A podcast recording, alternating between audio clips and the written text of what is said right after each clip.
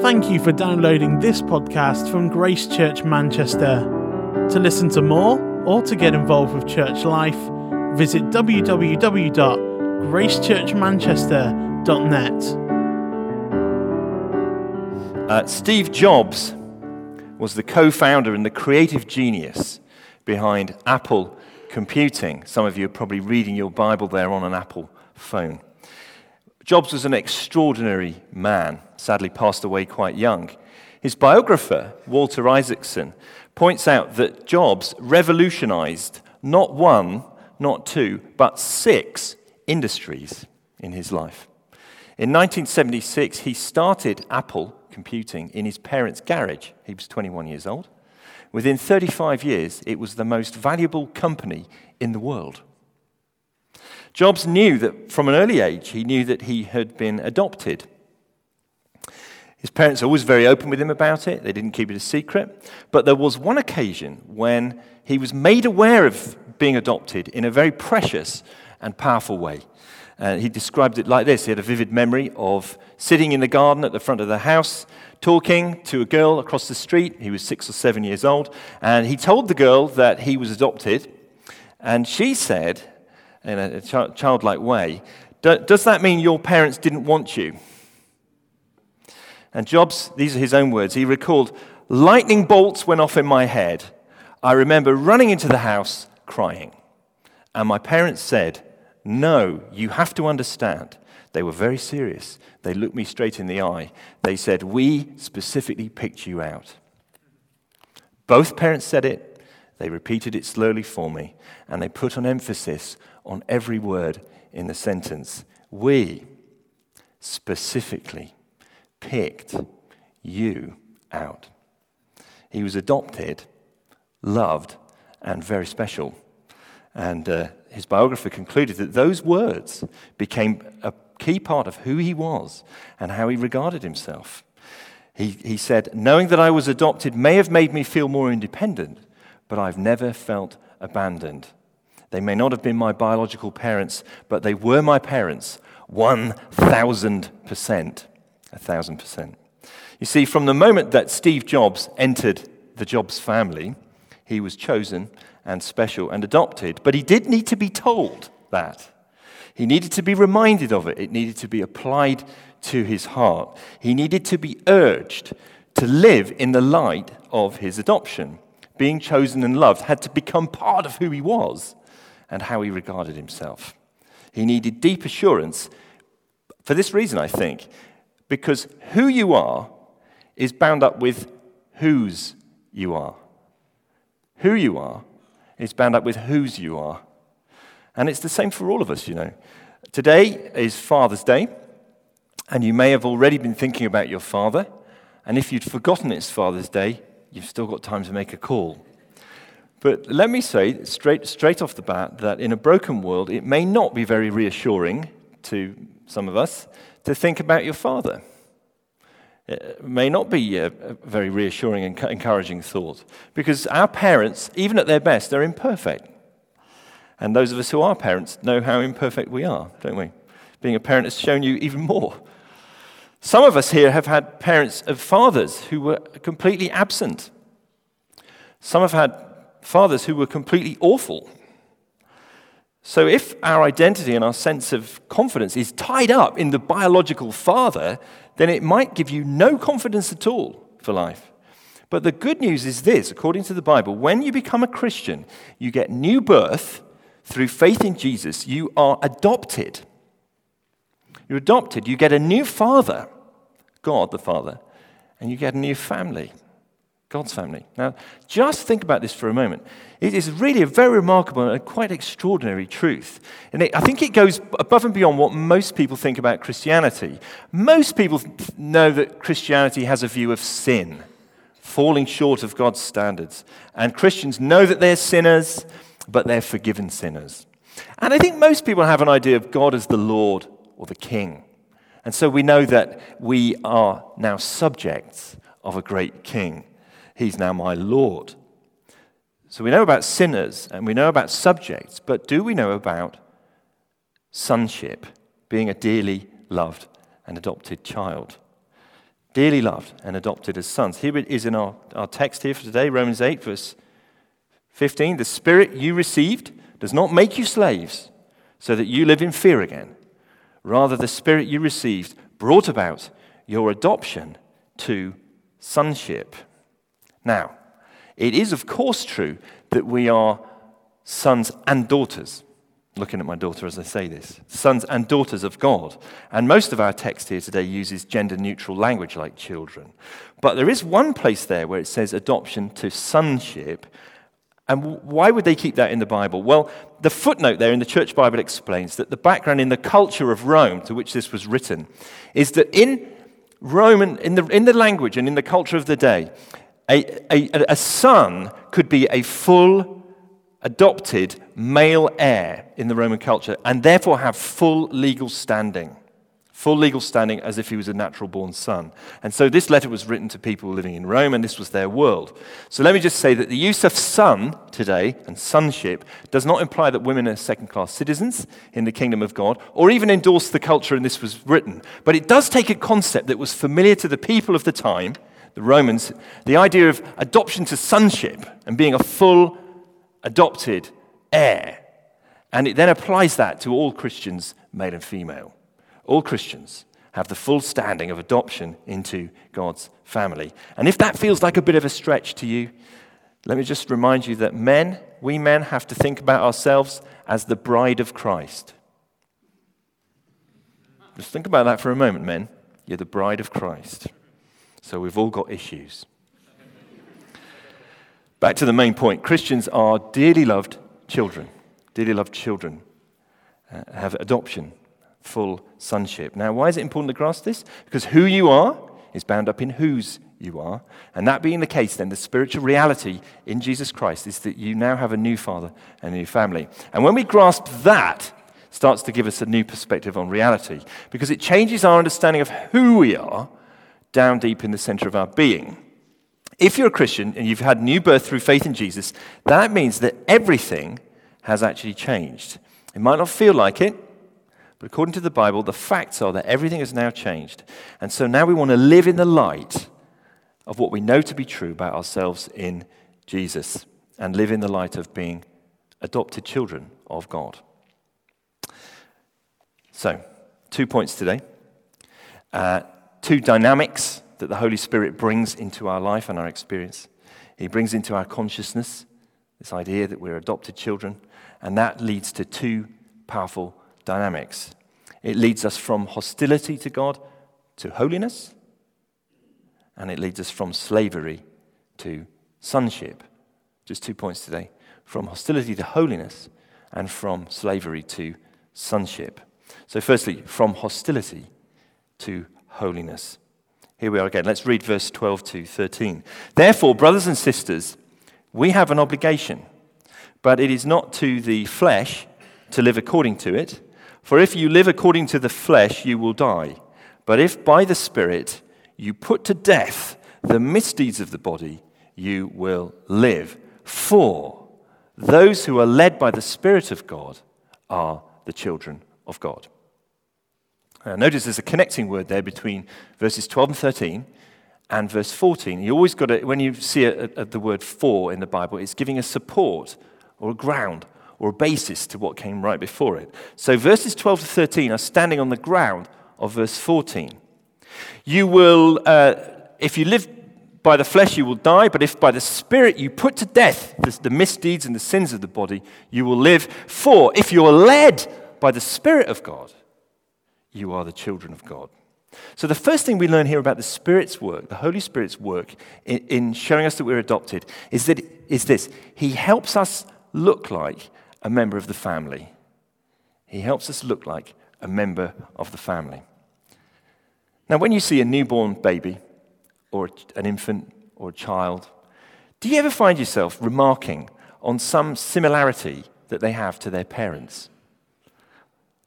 I, I was saying this to Mike, who was leading the meeting uh, earlier today. I saw his son Barney, and I said, Oh, it's amazing. He looks like a cross between Mike and Mel. And I was remarking on it as if it was some amazing thing. And then I thought, why on earth am I doing this? Of course, it's obvious. He would look like Mike and Mel. If you belong to the family, you look like the family. You've got your dad's nose, you've got your mother's eyes, you've got your granny's earlobes, you've got your granddad's bottom. I really hope you don't. But you know, more important than the nose, the eyes, the earlobes, and everything else is the fact that our behavior looks like our family, whether we like it or not. we tend to display the behavior patterns and habits of our family environment. And you know, it can be a shock, the older you get, to see how much like your parents you really are.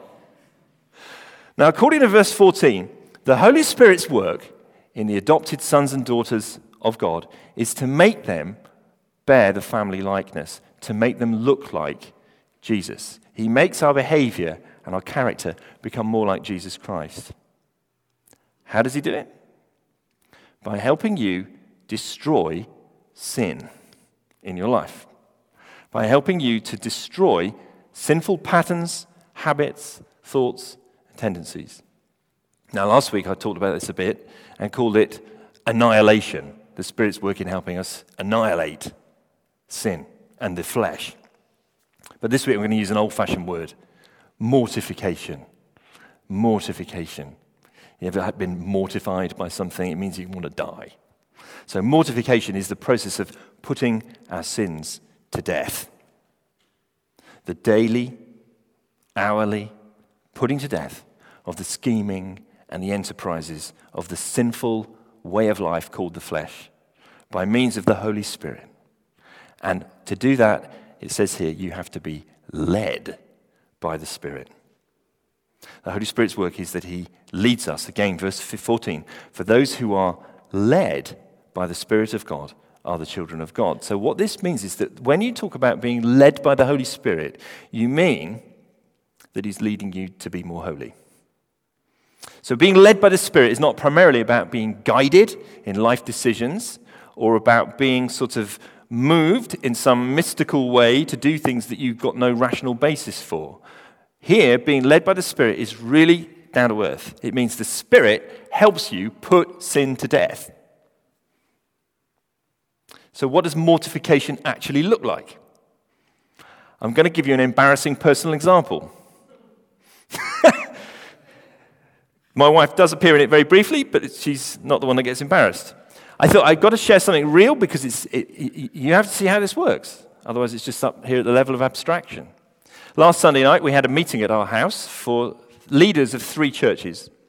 13 leaders gathered in my home for curry and conversation. And the reason we did it, we we're trying to build partnership with these churches because we have a vision to see Manchester filled with communities of light. And we know we can't do it alone. We know that we can do more together than we can apart. So, this was a key meeting to show hospitality to these other leaders, to spread out a big map of Manchester, talk about church planting, talk about we hope to launch a new church with Greg and Christina next year and to pray. And you know what? The meeting was really good, really positive. Everybody was, was enjoying it and sharing. And let me just also say that my heart going into the meeting was to serve Jesus Christ, not to build my own kingdom, not to build my own reputation. And the meeting went really well, didn't it? And we were really encouraged. But here's a wicked thing that happened. In a day or two after the meeting, Monday, Tuesday, I kept reflecting back on it and feeling a swell of pride that we had hosted it and it made us look good. In fact, there was a distinct heart tendency to think, I'm the man, because we had done something. So you see how a heart that started out wanting to honor God started to drift off base from doing something for Jesus to doing something for Mike, which is a rather less noble ambition. And the internal monologue goes like this I kept reflecting back on things that went well in the meeting and congratulating myself. I could feel the swell of pride. It was, in truth, really absurd and pathetic. But all the while, I could sense, as I was feeling this thing, I could sense this other pressure inside, almost a voice saying, You shouldn't be so proud about this. You're turning a good thing into a sinful thing by your pride. And you know what that presence was? Is the inner witness of the Holy Spirit. He's the one that makes me think like that. He's a gentle spirit, He's easily grieved. You can ignore him, you can hurt him by your sin. He doesn't force his way in, but he persuades and he enlightens. And if you listen to his voice, he will point things out in your character that need changing, and he will help you to put them to death. And that's what I needed to do with that pride. So, how did I do it? Did I get down on my knees and whip my back with a, a, a whip, or did I punish my body? No, I did it by two, two simple things meditation and confession. Firstly, meditation. Now, not Eastern style meditation where you empty the mind, but Christian meditation, which is reflecting on your sin in the light of Jesus and the cross and what he says in the Bible. Thinking about the Lord Jesus Christ, just think about what my pride cost him. Just think about his character. Think about Jesus, you know, who's known as being meek and lowly, lowly of spirit, a humble. The King of Kings was humbled for us. He rode into Jerusalem on a donkey. Who am I to think much of myself? So that was meditation. And then confession, something we Protestants don't talk about much. We don't emphasize it. And, but there is such a thing as biblical confession. You don't have to go to a church building, you don't have to get into a box with a priest. There's only one priest, his name is Jesus. But there is a Christian community, and that's where you take your sins and confess. So I took my sins and I went to a trusted, godly friend who I'm also married to, and I confessed them to her. I said, You know what? It's so silly. I've been feeling really proud about that meeting on Sunday night. And she kind of looked at me and thought, Hmm, you are pretty silly, aren't you? and then she prayed for me. And you know what then? The sin was killed. Dead. Another example in our marriage a number of years ago. I'm being really real with you here, and some people find this uncomfortable when we say it, but I'm going to say it to you now. We instituted a policy that if ever we, one of us found a, a member of the opposite sex particularly attractive, particularly attractive, and we found we were being, our heart was being drawn to that other person, we would tell each other. Not easy to do, but let me tell you, once it's, been, once it's out in the open, it's dead. You killed it. Mortifying sin. So you see how it works. This is not rocket science. To move from hostility to God to being a holy, radically holy person doesn't require a kind of spiritual gymnasium of techniques, but it requires a willingness to be led by the Spirit, to listen to his voice, to apply the good news of Jesus to our hearts and to live in genuine Christian community where we're really open and we're really accountable to each other. From hostility to holiness. Now, the second thing that Holy Spirit does, the second dynamic, is to move us from slavery to sonship, to sonship, to an awareness of our adoption. Let's read back with our scripture reading here, verse uh, 15. The Spirit you received does not make you slaves so that you live in fear again. Rather, the Spirit you received brought about your adoption to sonship, and by him we cry, Abba, Father. The Spirit Himself testifies with our spirit that we are God's children. Now, we know from our readings in Romans so far that by nature, every one of us is a natural born enemy of God. We're hostile to God. We either work it out in a very, very religious way by proving to God that we don't need Him because we're so righteous on our own, or we do it in a very irreligious way by ignoring God, pretending He doesn't exist, and living like hell.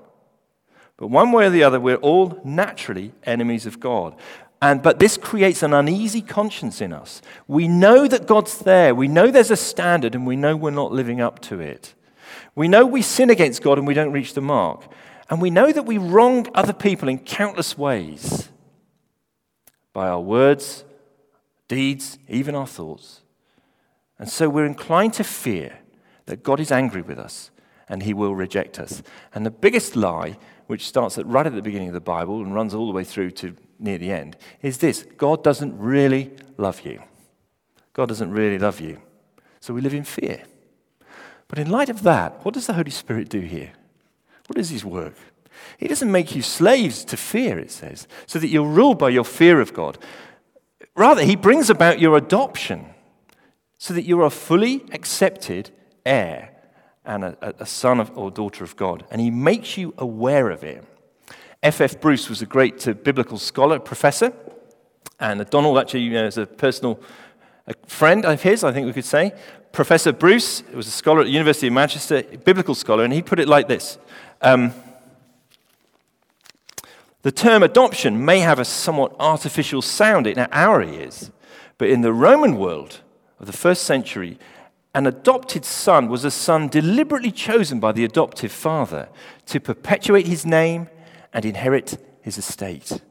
He was not in the smallest degree inferior in status to a son born in the ordinary course of nature, and he might well enjoy the father's affection more fully and reproduce the father's character more worthily.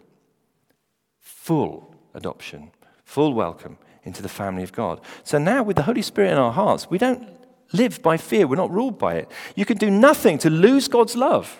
You can do nothing to lose God's favor. You've been adopted, it's a permanent arrangement. Jesus Christ has signed the adoption papers with his own blood. So life is no longer a matter of jumping through hoops, trying to earn favor, or an exercise in self justification. You're set free to live life for God as a fully adopted son or daughter. We've moved from being slaves to sin, slaves to ourselves and the things of this world, and given a new status in Christ. So, adopted Christian friends here, how are you going to uh, embrace this and bring it in to your existence, to your life, and, and make, make this real in, Monday to Friday this week? Notice in our text again that Jesus, that it says here, we cry by the Spirit, Abba, Father. Abba, Father.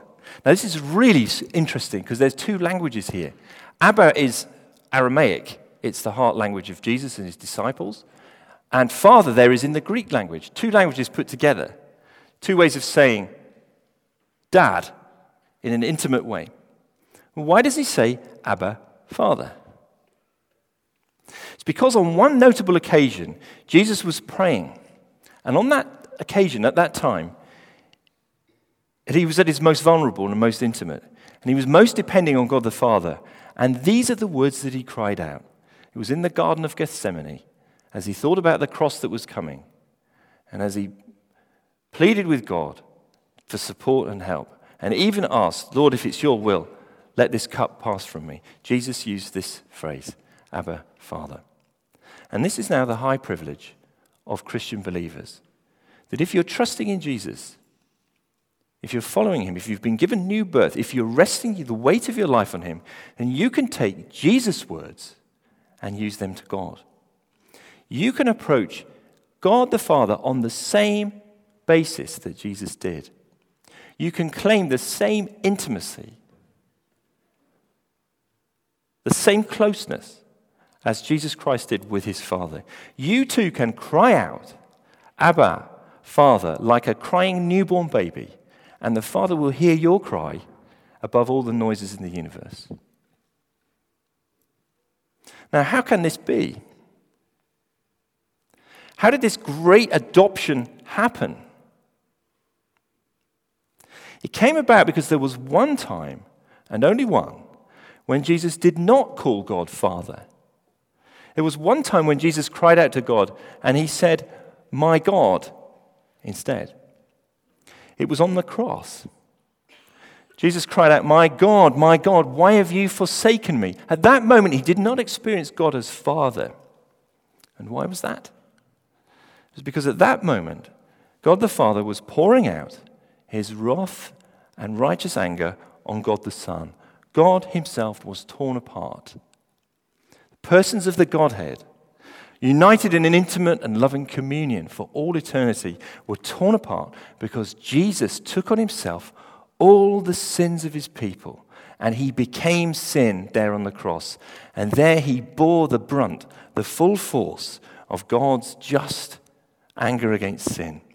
Jesus Christ bore condemnation so that now there could be no condemnation for those who are in Christ Jesus.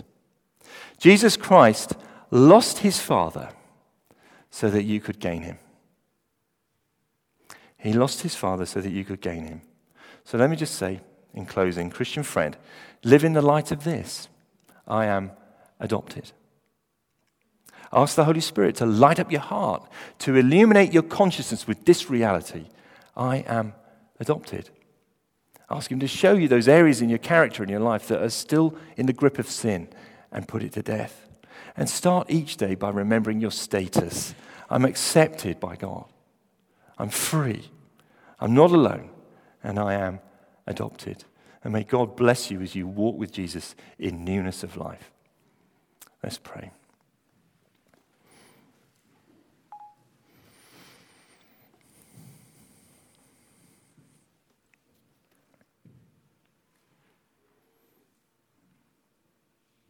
The Spirit you receive does not make you slaves so that you live in fear again. Rather, the Spirit you received brought about your adoption to sonship. And by him we cry, Abba, Father.